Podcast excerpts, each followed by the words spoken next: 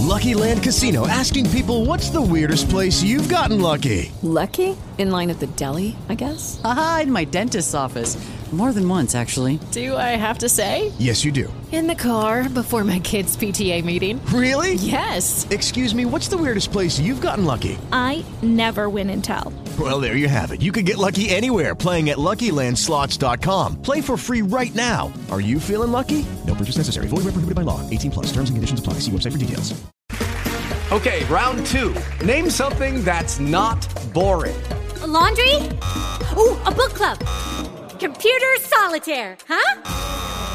Ah, oh, sorry. We were looking for Chumba Casino. That's right. ChumbaCasino.com has over 100 casino style games. Join today and play for free for your chance to redeem some serious prizes. ChumbaCasino.com. No purchase necessary. Full prohibited by law. 18 plus terms and conditions apply. See website for details.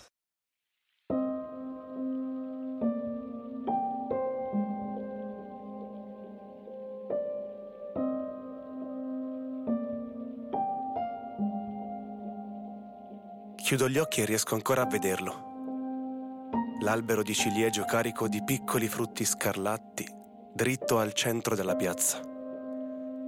Lo vedo maestoso e rigoglioso accanto al palo della libertà, attorniato da risa e canti di festa.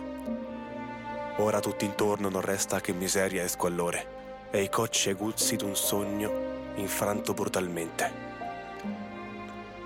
Nell'orrore che m'attende e nelle ingiurie della folla possono strapparmi quel caro, fatale ricordo. È il 18 frutti d'oro del settimo anno della libertà, ma la mia mente torna a quel giorno del mese di Fiorile, quando arrivai per la prima volta nella Repubblica Partenopea di Pescara. Tutto era iniziato pochi mesi prima, alla vigilia di Natale. Una conquista avvenuta senza colpo ferire, quasi miracolosa. Tra neve, fango e freddo, l'esercito francese era riuscito ad espugnare il possente pentagono della fortezza che si era lasciata vincere come un'amante generosa, ansiosa di liberarsi dal gioco del tiranno borbonico. Avevano scacciato l'esercito del re e il marchese a capo della fortezza, un vecchio funzionario incipriato e pallido come il fantasma di epoche ormai trascorse. Le note della Carmagnola avevano riempito l'aria gelida della notte e il palo della libertà era stato innalzato nella piazza, sormontato dalla coccarda tricolore. Pescara diventava così Repubblica e capitale degli Abruzzi, roccaforte giacobina ancora prima della stessa Napoli. Fu anche l'ultima a cadere. Mi rivedo in quella calda mattina di primavera, quando i fiori punteggiavano dei loro colori le colline degradanti fino al mare e il fiume era un placido serpente dal dorso cristallino.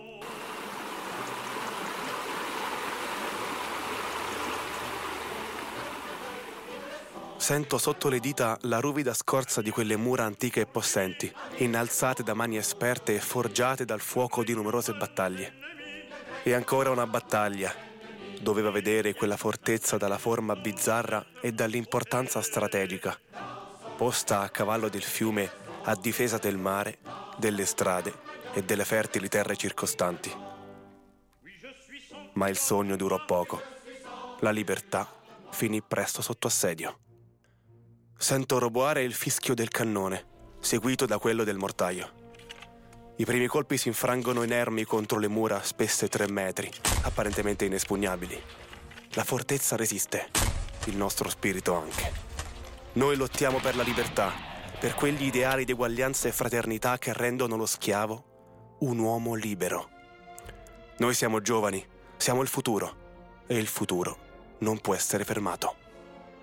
Il nemico ha l'aspetto vetusto di un tiranno che soffia sul fuoco del malcontento popolare, che agita lo spettro di ridicole superstizioni sfruttando la fede e la paura. Il nemico ha l'aspetto di quel popolo sordo alle nostre parole, quelle masse a cui non abbiamo saputo parlare, che ora ci voltano le spalle per schierarsi col sovrano oppressore. Passano i giorni, poi le settimane. Iniziano a capire che la fortezza non può essere spugnata che non cederemo sotto i vili colpi di briganti e lazzaroni. Allora decidono di cambiare strategia, di prenderci per fame. Pescara viene circondata da ogni lato, dalle colline e perfino dal mare, isolata e tagliata fuori da ogni linea di rifornimento. Non sanno che abbiamo ancora munizioni, vino, pane ed energia a sufficienza. Il nemico non riesce a piegare il nostro spirito, a placare l'ardore rivoluzionario che incendia i nostri cuori. La giovinezza è la nostra forza, la libertà, il vessillo da proteggere ad ogni costo. Riusciamo a portare dentro le mura un grande albero di ciliegio intorno al quale balliamo e cantiamo. Apro il mio palazzo ai cittadini, organizzo feste e banchetti per tenere alto il morale, per esorcizzare il male con l'allegria. Non riescono a fermarci nemmeno quando una palla di cannone sfonda la finestra della sala da ballo, rotolando fra danzatori attoniti e fracassando il muro. Mi sincero che nessuno si sia fatto male. Scrollo le spalle e invito l'orchestra a riprendere a suonare. È da poco iniziata l'estate e la nostra forza si affievolisce. L'assedio è impietoso, la stanchezza palpabile. Il cielo si oscura della polvere da sparo il cui acre odore punge gola e narici, fa lacrimare gli occhi. I viveri cominciano a scarseggiare e munizioni e uomini sembrano non bastare. Ormai nessuno ha più voglia di ballare. Faccio quello che posso per ritardare l'agonia. Non voglio arrendermi. Scrivo lettere accorate, invoco aiuti e rifornimenti. Mi appello a Napoli e a Parigi. Ma Napoli è già capitolata e Parigi ci volta alle spalle. Il sogno si sgretola. Il palo della libertà vacilla, fino a cadere. Il nemico alla meglio. Sono già nelle sue mani quando sento il tremendo boato di un'esplosione, un fracasso infernale che non si può descrivere.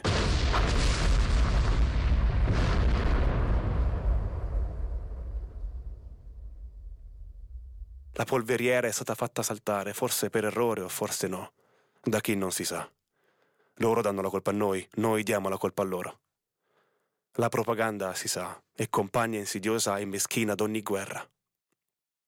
Quello è l'ultimo ricordo che ho di Pescara, prima di essere tradotto in catene a Napoli.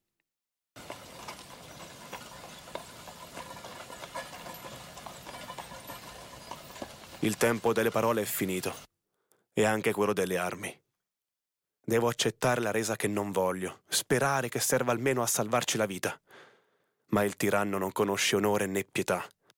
Vuole il nostro sangue, vuole punirci per ciò che abbiamo fatto, ma soprattutto per quello che rappresentiamo.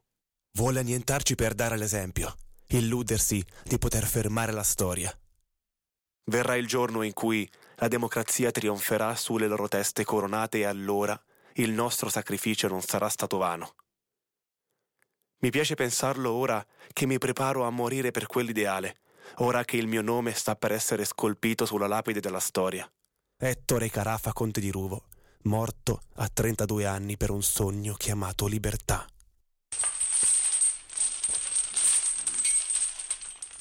Mi tolgono il collare di ferro, lo stesso con cui hanno inchiodato al muro anche Gabriele Mantonè, punendolo per aver difeso strenuamente Napoli nell'ora più buia, quando chi si era detto giacobino fuggiva al sicuro, oltre le Alpi. Siamo rimasti al nostro posto, io e Gabriele, fino all'ultimo. Nobili ribelli accomunati da un ingrato destino.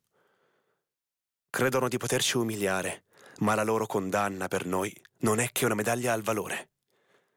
Non mi pento e non vacillo nemmeno ora che passo davanti alla chiesa del Carmine, il luogo dove tra poco verrò sepolto in una fossa comune destinata ai colpevoli di lesa maestà, ma pur sempre su suolo consacrato, ultima, generosissima concessione del magnanimo sovrano. Sono nobile, perciò ho l'onore di essere decapitato.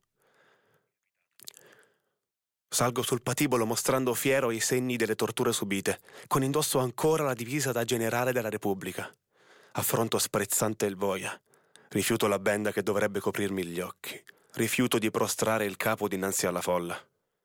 Voglio guardarla in faccia, quella lama assassina. Sfidare il tiranno fino all'ultimo respiro. Ricordo con un sorriso beffardo quando fui arrestato per aver intonato la marsiliese davanti al ritratto della perfida regina, per aver indossato il panciotto rosso al teatro San Carlo. Sento l'amaro del sangue dentro la bocca. L'olezzo del pesce che sale dalle bancarelle a pungermi l'olfatto. Dopotutto, siamo nella piazza del mercato. La morte è solo un eccitante spettacolo offerto fra una contrattazione e l'altra, un'abitudine come tante. Respiro. Alzo gli occhi verso il cielo azzurro e luminoso. Evviva la libertà! Evviva la Repubblica! Lo grido davanti a Dio e davanti alla folla. Mi stendo sul ceppo col viso all'insù. Dirai alla tua regina come seppe morire Ettore Carafa. Dico al boia mentre mi preparo a morire non come un suddito, ma come un cittadino. La lama sferza l'aria. Si abbatte sul mio collo martoriato dalle ferite. Il tempo s'arresta. Tutto si fa silenzio per un lungo, surreale momento. Chiudo gli occhi e riesco ancora a vederlo. L'albero di ciliegio carico di piccoli frutti scarlatti, dritto al centro della piazza. Lo vedo maestoso e rigoglioso accanto al palo della libertà, attorniato da risa e canti di festa.